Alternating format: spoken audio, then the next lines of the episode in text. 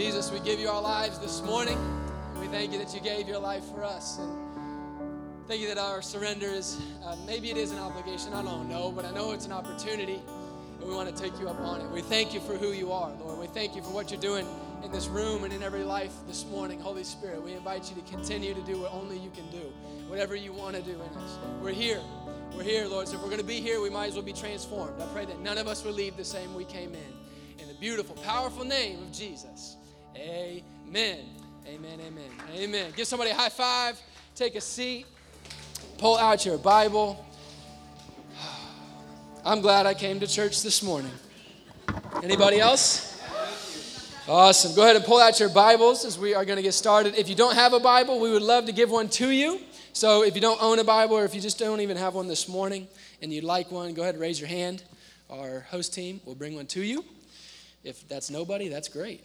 It's just something free. It's up to you. Joshua chapter 1 is where we're going to be this morning. Am I really loud out there? No? Okay. Is it coming? Oh, nice. That's why. That's Tyler. I don't know if you ever met him, but he's awesome. Go, Tyler. Go, Tyler. Awesome. Sorry, I'm, oh gosh. I'm getting my notes ready. Are you getting yours? You see how I spun that around? Me not being prepared? Made it about you. Joshua chapter 1 is where we're going to be this morning. Thank you, Jesus, for what you're doing. Man, this morning we are finishing up a three part message that we've been doing uh, the last three weeks. So that would make this week, week three, called We're Moving In. And if you haven't noticed, that may or may not be a photo of Chad and Karis Freegee. I'm not sure, but it might be. We're calling this uh, three part message that we've been doing over the last couple of weeks. We're moving in. We're moving in. Is anybody moving in with me? Yeah. Awesome. Who's been here for one of the last two weeks? Okay, good. So it's not new for everybody. That's good. We're taking this uh, title, We're Moving In, and we're embracing it as a church this year uh, as a prophetic declaration over the year 2017. Obviously, a new year just started. We even got a new president this year. That doesn't happen every year. So, uh, no matter where you're at on that, Jesus is king, and we got to pray for God to move in our nation. Amen? Amen? Don't worry, we're not talking about it this morning. Don't worry. But it's a new year. Obviously, it's a time where we like to make resolutions and goals and evaluate where are we in life, where do we want to go in life.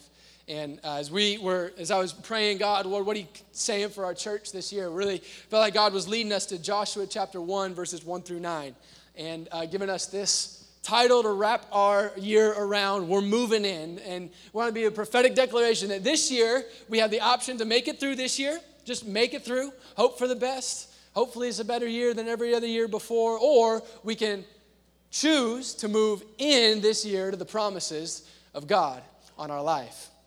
So I'm moving into the promises of God. I've been excited the last couple of weeks because I've been saying, if it's not for you, it's for me. And I'm encouraged. So we're going to be finishing up this morning. We are moving in to the promises of God this year. Did you know there's promises for you in God? When you give your life to Jesus, you inherit the promise of the kingdom of God. When you read this Bible, it's fully, it's fully loaded with promises and truths, and it's all for you in Jesus It's pretty awesome. There's a verse, 2 Corinthians 1:20. I didn't tell them about this, but it says, "All the promises of God are yes in Jesus." That's good. Because he said it's finished, so that means it's yes. And we're going to move in this year to the promises of God. So, my prayer is that this message over the last few weeks, like I said, I've just kind of taken one main point and tried to make one, uh, one main point a week. So my prayer is that this, this kind of combined message would be a lot more than an encouragement. And it'd be a lot more than kind of a Sunday morning routine thing. I pray that this would be catalytic for us all individually and together as a church as we head into 2017. I know that I don't want to get to December and look back and think, oh, that was like a nice little three week sermon when we have the opportunity to take it as a promise from God and see something happen over the next 12 months. And I want that for your life. I pray it's a catalyst for you and more than just kind of a, a good word or an encouragement. Amen? Anybody? Good. I love you guys so much. I love this church. It's so fun. So fun.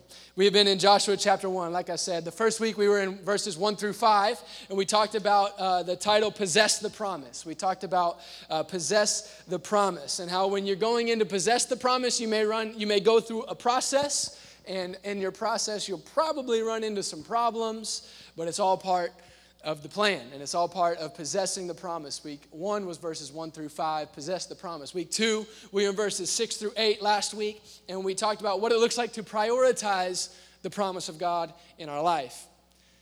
In Joshua chapter 1, God is leading the nation of Israel into a promise that they've been carrying for 470 years, which is really long. And they had the opportunity to go into it 40 years prior, but they didn't prioritize it and it kept them out of the promise. And we talked about sometimes it's not God keeping you out of the promise, sometimes it's my own priorities. We talked about prioritizing the promise. I came at you a little bit last week. It was a pretty high challenge, so I'm glad most people came back. But it's all because I love you and to encourage you. We talked about how we want to prioritize the promise, and when we prioritize it, it produces strength in us, which I need, produces courage in us, which I also need, and produces obedience in us, which I also need. So this week we're going to be in verse 9, finishing up our, our series. I didn't plan to do fewer verses each week, it just happened that way. It's just great planning, you know? Verse 9 is where we're going to be this morning. So this week this morning I want to talk to you about the perspective of the promise.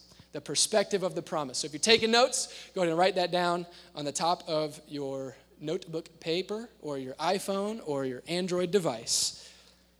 The perspective of the promise, verse 9. Verse 9 says this God is finishing up his exhortation to Joshua to lead the people into the promise of God. And he finishes with this He says, Have I not commanded you? Be strong and courageous. Do not be frightened. Do not be dismayed, for the Lord your God is with you wherever you go. The perspective of the promise. Anybody know that perspective matters in your life? You ever needed some perspective? I, I need perspective. Perspective is, is very powerful in our life because the perspective from which you see something usually shapes the way that you understand it. You may see uh, the same situation in life as somebody else is seeing, but you're, you may have a different perspective than that person, and so your understanding of what's happening might be a little bit different. You guys may be on different pages, even though you're seeing the same thing. Perspective is powerful because it shapes the way that you understand. And honestly, most of the time, perspective is kind of everything when it comes to a situation. Sometimes you don't need the circumstances to change, you just need your perspective to change a little bit. Perspective is powerful. Something I've been observing lately, I'm kind of running this little experiment in my head as living through life and kind of observing to see, you know, if this, this may or may not be true, but something I'm observing lately is that perspective is often more influential in our lives than the facts are of a situation. A perspective is often more influential to an individual, to, an, to a situation, to understanding than even the facts are. Because if we just open up our eyes and look around at, at, any number of things in our world, you'll see that there are a million examples of where two people or two sides of a issue or something they can be looking at the exact same thing and have two completely different conclusions because they just have a different perspective. We can look at the same facts, but sometimes our perspective shapes what we even see in the facts. Perspective is it's powerful. For example, some people see a pickup truck and they think that's awesome, like me. Some people see the same pickup truck and they think that's dumb. Why is it so big? Why does it use so much gas? Because it's awesome, that's why, first of all. But your perspective on where you're coming from. Some people need a pickup truck, some people don't. It's not about the truck, it's about the perspective, right? Just yesterday, my family and I, we were on a walk in our neighborhood. We were on the sidewalk, and uh, Rose was very infatuated with the rocks on the side of the street. So we were walking down the street, and she, we were, we were walking, and she just turns and starts walking right out into the middle of the street. And there was a car coming. And I grab her arm, I'm like, Rose, come back here. I sit her down, I'm like, Rosie, you can't just walk out in the middle of the street. And she's like, why? I'm like, interesting question. she's thinking, there's rocks out there. Why not? I like rocks, and there's rocks right there. I said, Well, there's cars coming, and they can really hurt you. She goes, Oh, okay. And just throw it on the sidewalk. Like, wow, a little bit of perspective changed the whole situation. She's just kind of sitting there like, Well, Dad, I'm trying to get rocks, but now that you mentioned kind of where you're coming from. That, that makes a lot of sense why I can't walk in the street. She just needed a little bit of perspective, and it changed her decision, which I'm thankful for, and hopefully she doesn't forget. Look both ways. Just a little bit of perspective can go, can go a long way. And how many of you ever been caught up in a situation you just needed some perspective? Like Rose. You're looking for rocks, but all of a sudden you find that you've maybe been in the middle of the street and you needed somebody to say, hey, there's cars coming. It's time to get back out of there. He's needed some perspective. I think we've all been there. We're all caught up in the emotions or something of a situation, and we sit down with that one person in our life. You call mom, you call your best friend, you read that favorite blogger that you read and follow, and they say something and they just kind of give you a little bit of perspective, and you just kind of, I needed that. Nothing changed, but you needed that. Perspective is powerful. I want to talk to you this morning about this, this year. If we're going to move into the promises of God, we're going to need to keep the perspective that comes with the promise. We've talked about possessing the promise, we've talked about prioritizing the promise, and we're saying we're moving in. But if we're going to do it, we've got to keep the perspective of the promise. Here at Joshua 1, gave a brief summary a moment ago, but again, God has just been sharing an incredible promise with Joshua. Joshua's leading the people of Israel. They've been carrying this promise that God is going to give them this land for 470 years. God has given Joshua an incredible mission 470 years, generations, all kinds of big time leaders and big Bible names, but you're going to be the guy to take these people into the promised land. There's going to be rivers to cross, battles to fight, commands to keep. You're going to have to deal with a whole lot of people, which can be difficult at times. It's a big mission, and this is a big deal, but verse 9 is God's last two sentences to Joshua. He's been firing him up, but and, and giving him this exhortation to Joshua to lead the people of God, to move them into what God has promised them. But Joshua uh, needs, God knows Joshua needs a little bit of perspective as he heads into this incredible and unknown journey. He's given him perspective. And I believe in these verses, there's two keys to keeping the perspective of the promise that I want to talk about this morning. Can you guys do two main things today? Sometimes we do more, sometimes we do less. Today is two. God's given Joshua two keys to his perspective because God knows Joshua is going to need these keys to perspective to successfully move in. And God wants you to move into his promises this year. This isn't just a story about Joshua and the people of Israel. This is a story about you. God wants you to move in this year to his promises. And so I hope that we can all take these two keys to perspective and so we can be successful this year as we move into the promises of God. Anybody want that? Awesome. Anybody else want that? Yeah. Cool. I mean, I'm good to preach to three people. That's more than enough. But there's more of us here, so we could go for it. The perspective of the promise. You guys ready for number one? We've got to keep the perspective that I must move in. I must move in. Are there any parents in the room of toddler age kids or older, meaning they've been through the toddler stage? Any, anybody ever parented a toddler? Yep. Okay. Anybody ever been around a toddler? Anybody know what a toddler is? Yes. Your standard toddler kind of has two answers when you give them something to do. First standard answer is no. No. We've been getting that one more frequently around the Zanako household recently. And I'm noticing that is, is terrible, but nothing makes my blood boil quite as fast as just a little tiny defiant no.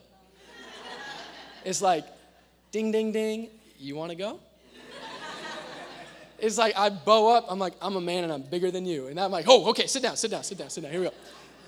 Standard answer can be no. The other second standard answer that toddlers give to questions is why? Yes, you know, no and why. Why? I'm, I'm thankful though because we've been getting why more than no, which I would rather deal with, frankly. So we'll see what happens when Smitty gets a little older. He may be more of a no kid, but for now we've got we've got definitely got more of a why kid. So you know, you get you get two answers to, to your commands, kind of either no or why. So when a toddler says why as a parent, you pretty much have a standard answer because I said so. And I always thought that was ridiculous until I became a parent. And um, it's amazing how becoming a parent clarifies things that your parents did. So, sorry, mom and dad. Although they didn't have to deal with much, I was pretty much a yes kid, straight up through and through. That's probably not even okay to make a joke like that in church right now.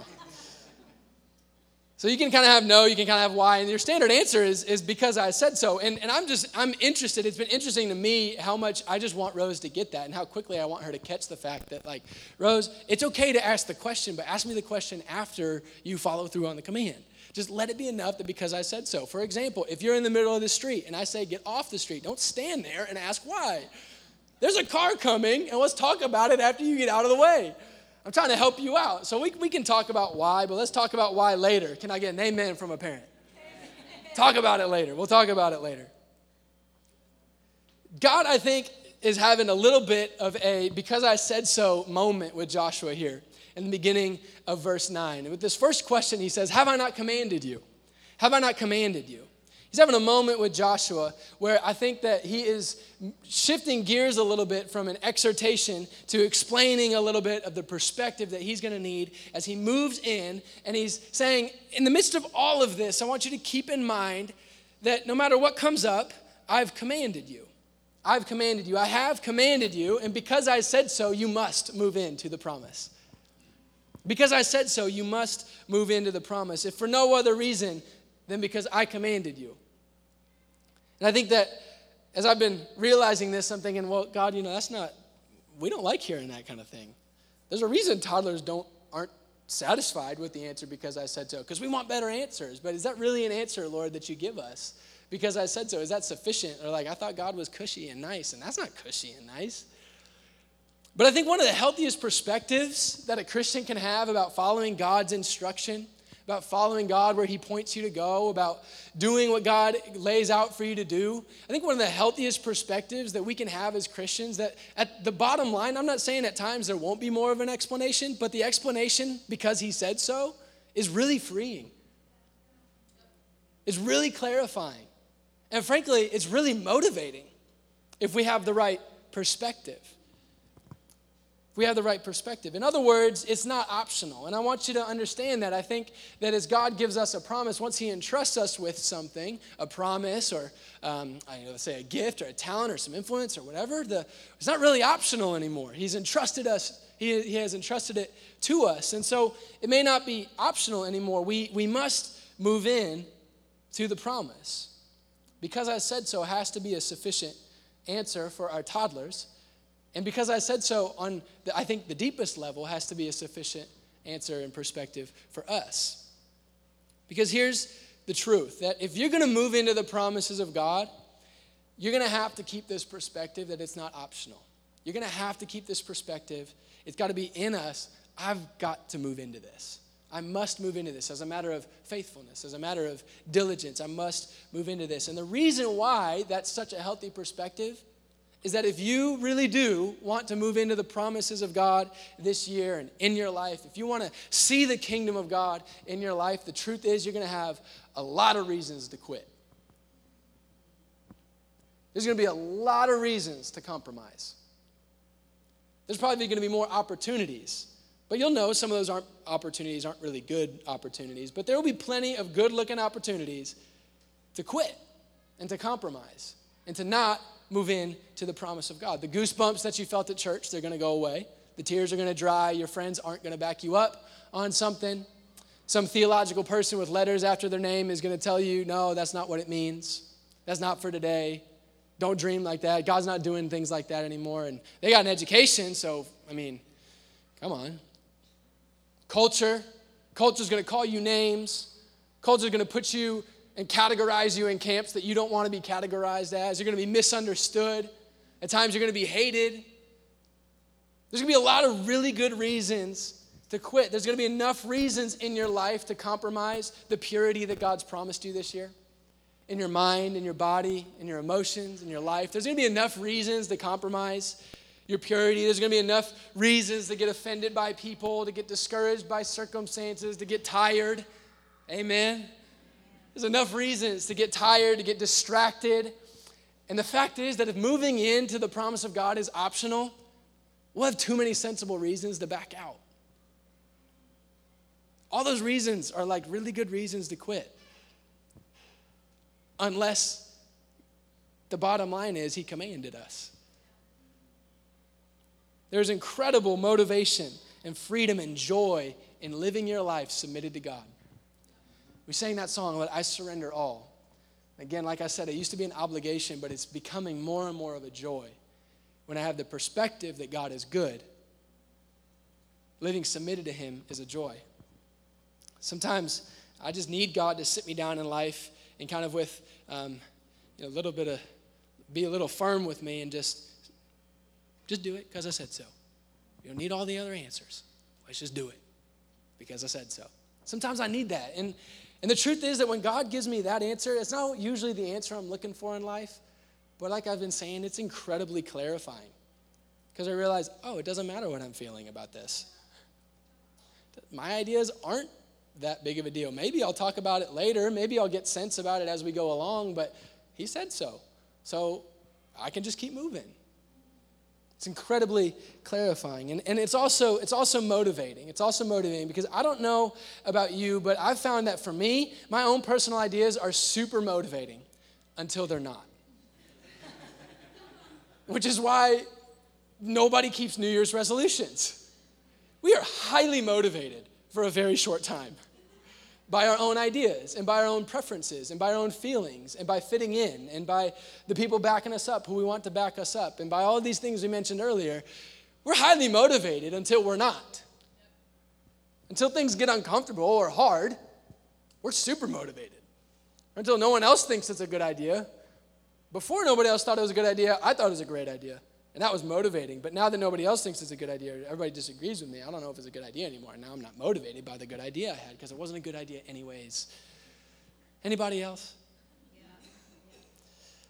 I'm very self motivated until I'm not. And the truth is, this year and in your life, as we follow Jesus, when you're coming up against stuff, when you're feeling the stretch of moving in, it's going to be very motivating clarifying, and helpful to remember that the promise wasn't your idea in the first place. It's going to be helpful, clarifying, and motivating to realize in the moment of difficulty that it's not an option. So I can stop worrying about whether I should quit or not and start putting my energy into persevering and enduring and doing what I know God laid out in front of me to do and what He's laid out in front of us to do. God says, I've commanded you to move into this promise, Joshua. And I believe he's saying the same thing to us. The promises of God of your life, he's saying, hey, just remember, I've commanded you because there's going to be some stuff that comes up. And you have a lot of reasons to quit. But just remember, do it just because I said so. And a lot of it will work out along the way. Let's just keep you moving with that one. I don't know if you came to church expecting to hear something like that. We doing okay? Still? Okay. Quick side note on this, because this can't come off strong and it's kind of like, God.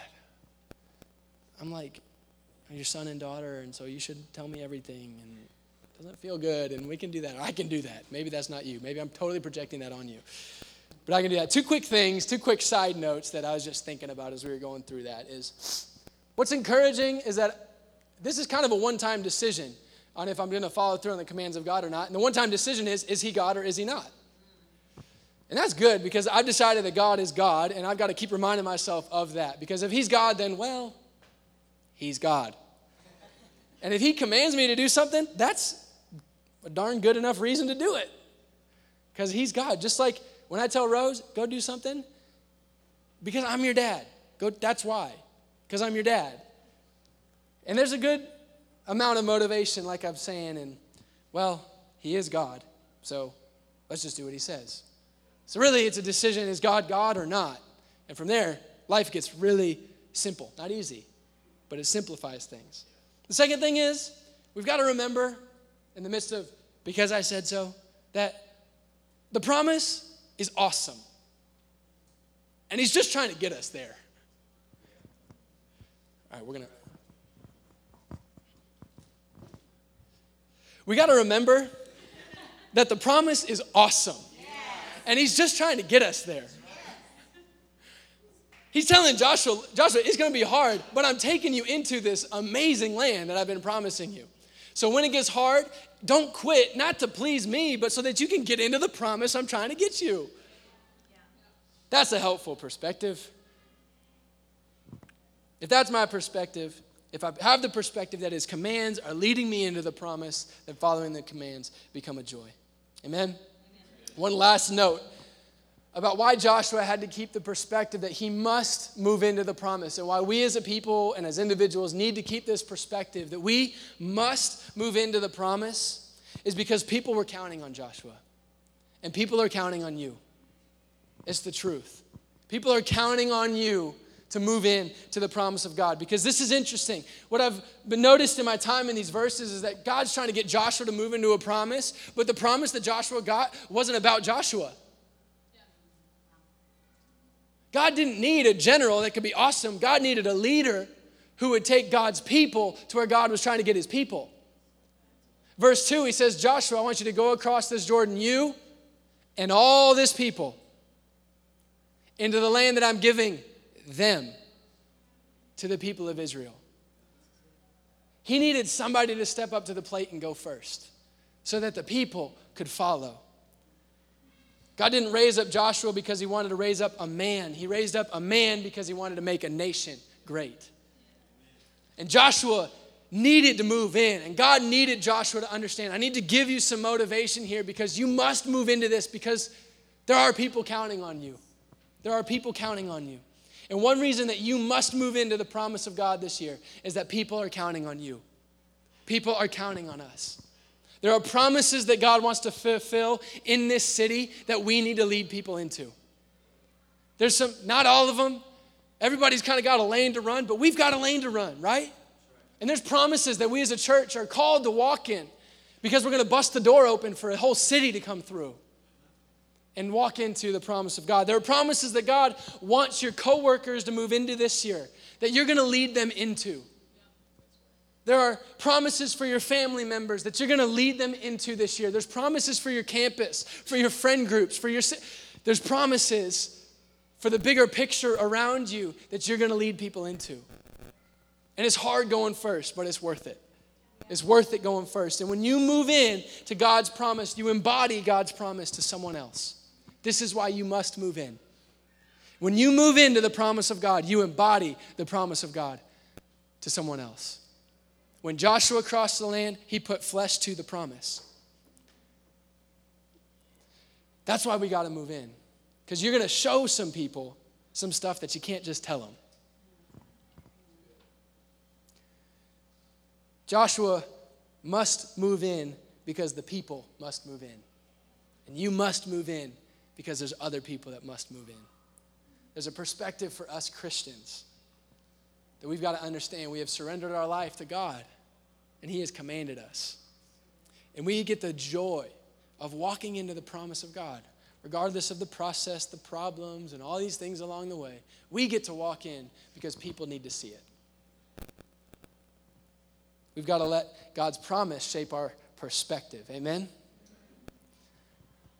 Number two, the second perspective, a little more exciting maybe, is you can move in.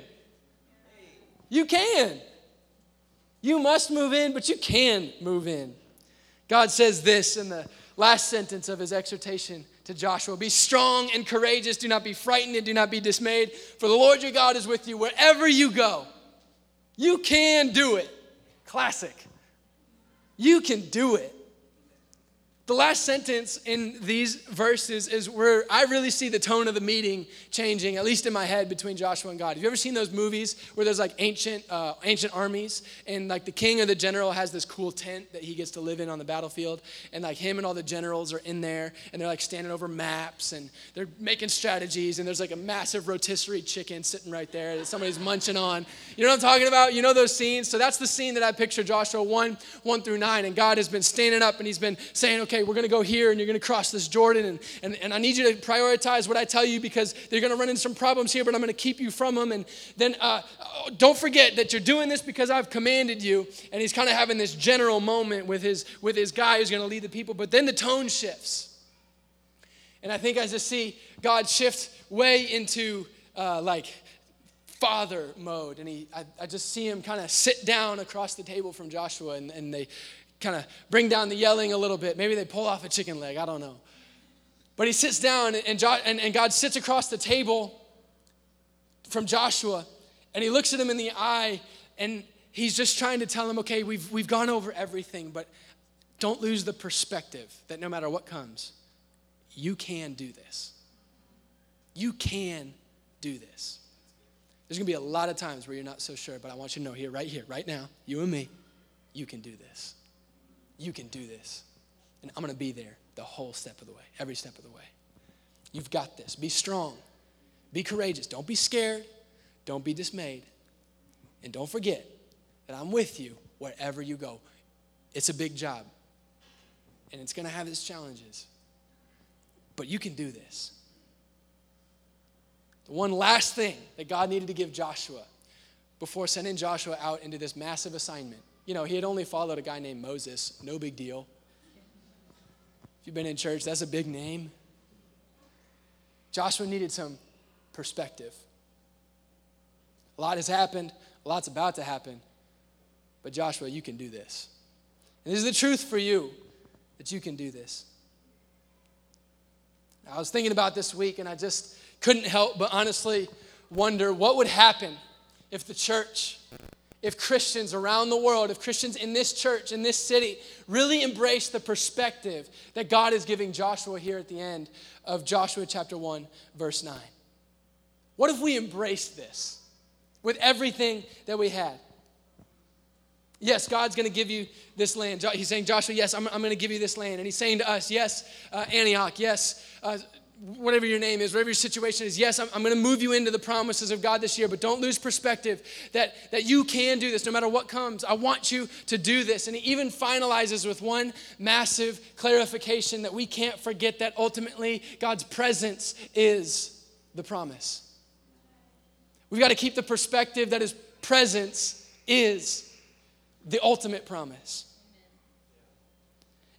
Because as real and as powerful of a story that the book of Joshua is, we've got to keep the perspective that when we read Joshua 1 1 through 9, it's not just a story, it's a prophecy.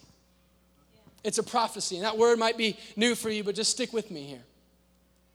It's a prophetic story of who God is and what He wants to do through all of time. Because not only did God want to raise up a nation on earth and call them his people, it was a prophetic picture. Israel was a prophetic picture of his desire that people from every nation and every tribe and every tongue would be called into his kingdom and called by his name. He didn't just want a nation, but he needed a nation to be a prophetic example of what he wanted for all nations. When the walls of Jericho fell, when the sun stood still, when they went on their conquest to move into this land, and there was all sorts of crazy stuff happening. It wasn't just a story of some amazing things God wanted to do for Israel. It's an amazing prophetic picture of what, of what God wants to do for you and for the nations of the world. It's a prophetic picture. He doesn't just want to knock down Jericho's walls so we can read about it in the book of Joshua. He wants to knock down the walls of your heart and knock down the walls in your life that are keeping you bound and keeping you from the freedom that He tried to call you to. It's not just a story, it's a prophecy. When the sun stood still, He didn't just want to show off and say, Look what I can do. He wanted to show Israel no matter what battle you're in, the sun's not going to stop shining. I'm not going to leave you. And, and that's a prophetic picture that no matter what battle you in, you are in, the sun's not going to stop shining on you. His sun will not leave you. His son will not forsake you. His son will fight for you. His son is fighting the battle for you. His son is giving you victory for you. It's a prophetic picture of the promise. And the promise is his presence. It's not just the sun standing still, it's the sun coming to us. It's not just a conquest, it's God saying, I want my kingdom. I want my kingdom to be on earth as it is in heaven. It's not just a story of God done doing something amazing. It's not just a story of a land where God said you're going to possess a land flowing with milk and honey and all these amazing things. It's a prophetic picture of Jesus. In John 7, when he says, If you believe in me, as the scriptures have said, out of your heart will flow rivers of living water. The ultimate goal wasn't milk and honey, it was rivers of living water. It's a prophetic foreshadowing of what God wanted to do, of who God is. This isn't just an ancient story in a book that we pull principles from, it's a prophetic picture of the promise on your life And it's the promise that we possess as Christians. And it's a promise for everybody in your life and everybody on this planet that we can walk with God. It's the perspective, His presence. His presence is the promise. Because this story sounds like it connects with a verse in the New Testament where something significant happens where it says, A virgin will conceive and shall give birth to a son, and his name shall be Emmanuel, which means God with us. I'll never leave you, I'll never forsake you. Joshua 1, the birth of Jesus. He's trying to get a message across to us that the Lord our God is with us wherever we go. He's trying to get a message across that the Lord our God is with us wherever we go. It's a promise. Monday morning when you're in a bad mood, Thursday afternoon when your coworker's bothering you, in the room when you get that phone call at the mailbox when that bill comes, or when fear is knocking at the door, when sin looks so good, when compromise looks easy, when you slip up and you do it again. Whatever's going on in your life this morning, the Lord your God is with you wherever you go. The Lord your God is with you. God's promise to you is what makes the gospel such good news. When you don't have strength, be strong. When you don't have any courage, be courageous. When you are scared, don't be afraid. When you are discouraged, don't be dismayed, for the Lord your God is with you wherever you go. If you want to move into the promises of God this year, then let his presence move in you. Let his presence move in you. That's what I'm diving into this year, personally. That's what we're going for as a church this year. That's what we want to believe for our city and for the nations of the earth. That the presence of the living God would be with us wherever we go.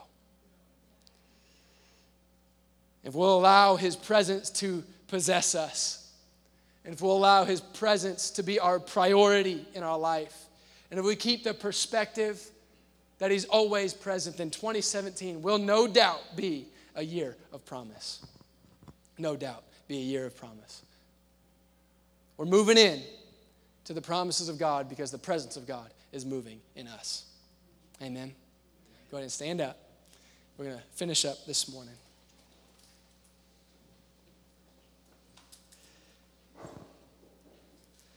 We're going to sing one more song together, and if you've been with us, uh, you know that we like to end our time together with a, a, time of response where we don't just say, okay, yeah, that was awesome, but we just try to create a few moments where we can respond to what God's doing in us. And that may just be on your insides, it may be something on your outsides. But uh, like I said at the beginning, my prayer is that this three part message be more than an encouragement to, the, the, to you this year, that, but that it be a catalyst for you this year. Pray that now that we know the promise that God has given us, that we would take it as our opportunity and also our responsibility to move into it. What if us Christians gathered this perspective and said, by the living God, we've been given an opportunity and a responsibility to show a city what it looks like to live in the promise of God? Say, well, oh, I don't know if people are hungry for God. If we live in the promise, they're going to be hungry. That was the whole point of Israel. If you read through the book of Joshua, everywhere they go, People are saying, oh man, I don't know if we want to fight these guys. You see what their God does? You see how big He is? The whole point was God was trying to show, I'm so good, you, you want to follow me. And you've got an opportunity to be the example to embody the promise of God this year to the people around you. And if you've been with us, you know there's a few promises that God's given us as a church. I had to stand because it's kind of like, yeah, let's, I want this. If you've been with us, you've heard these before, but we are called to harvest. We are called to harvest. And I pray this year that you carry the perspective that wherever you are and wherever you go, God has promised you that you can participate in seeing His kingdom on earth as it is in heaven. I pray that you have a perspective that no matter what's going on, no matter whether you like your job or not, whether you like your situation or not, God is with you. And you are called to have a harvest of the kingdom in that situation. We are called to influence. I pray that every promise that we move into this year individually and as a church serves as a place of influence to open the door of the blessing of God for the spheres of influence that we're in. God has put you there for a reason. He's put you in your friend group, in your families, in your workplace, in this city, and on this planet for a reason. to embody the promise of God for somebody else. And we're called to family. I pray this year that we wouldn't move in alone. Pray that we'd move out of isolation, move into family. We wouldn't be alone, that we'd motivate each other, that we believe in each other, and that we would embrace one another. I pray this year that we would not move in alone. We're moving in. We're moving into the promise of God because His presence is moving in us. We're hungry for God. And I'm excited for this year. Joshua didn't know what the road was going to look like. I don't know what the road's going to look like. But if God's going to be with us, then we have to do it. And we can. We can do it. You can do it. We can do it. Tap your neighbor say, You can do it. You can do it. You can do it. You can do it. You can do it. We've ended the last uh, couple of weeks this way, and I think, you know, it just fits with maybe what God's doing inside of us, where just kind of throwing out the question if you need to respond to this, if you want to move into the presence of God this year, a lot of times we have people available to pray on the side, but I'm just going to ask you that if you want to take up this promise of His presence this year, I want to invite you to come up to the front. Come up to the front and just stand here. That, it might just be you too. That's fine. Doesn't have to be anybody. Doesn't have to be everybody. But this is just an opportunity to put a physical motion to a, to a spiritual thing that God's doing us because the Holy Spirit's moving in you right now. And this can be one of those cementing moments for you where you can look back on where it's hard and you say, No, I, I went up to the front and that's not going to do it for me, but it's a reminder that, no, I decided I must do this. And I decided what I'm going to believe that I can do this. We're going to sing a song as we end called God with Us. It's a celebration of the promise that God is with us this year as we move into the promise of God. So, is anybody ready to move in? this year to the promise of God. Jesus, we love you. And we thank you for 2017. We thank you for a year of promise, but we thank you more than a year for a year of promise, a God of promise. We thank you for a God of presence. We thank you that you are with us wherever we go. Lord, I ask right now that you would touch every single person, every single situation in the power of the Holy Spirit, in the power of your presence, God. Would you heal every sickness, every disease? Would you bring every heart to you? Lord, I pray that the way you would, that the way that you touch us, the way that you rest on us, the way that you um, possess us on the inside would have no other option but to change everything on our outsides. Lord, I pray for every sphere of influence represented in this room, every family, every group of friends, every workplace, every part of our city, every family that's scattered across the nation and the globe. Lord, I pray that the promises that we walk into would lead other people into theirs. Lord, would you motivate us with the correct perspective this year? I pray that we would possess the promise, not just on the outside, but with faith in our hearts. I pray that we would prioritize it, God, that you would be the most important thing in our life. And I pray that our perspective would be true, our perspective would be pure, and our perspective would be hopeful. And we must move in because you've told us to, and we can because you're with us. In Jesus' name, everybody said, Amen. Amen. Let's sing together.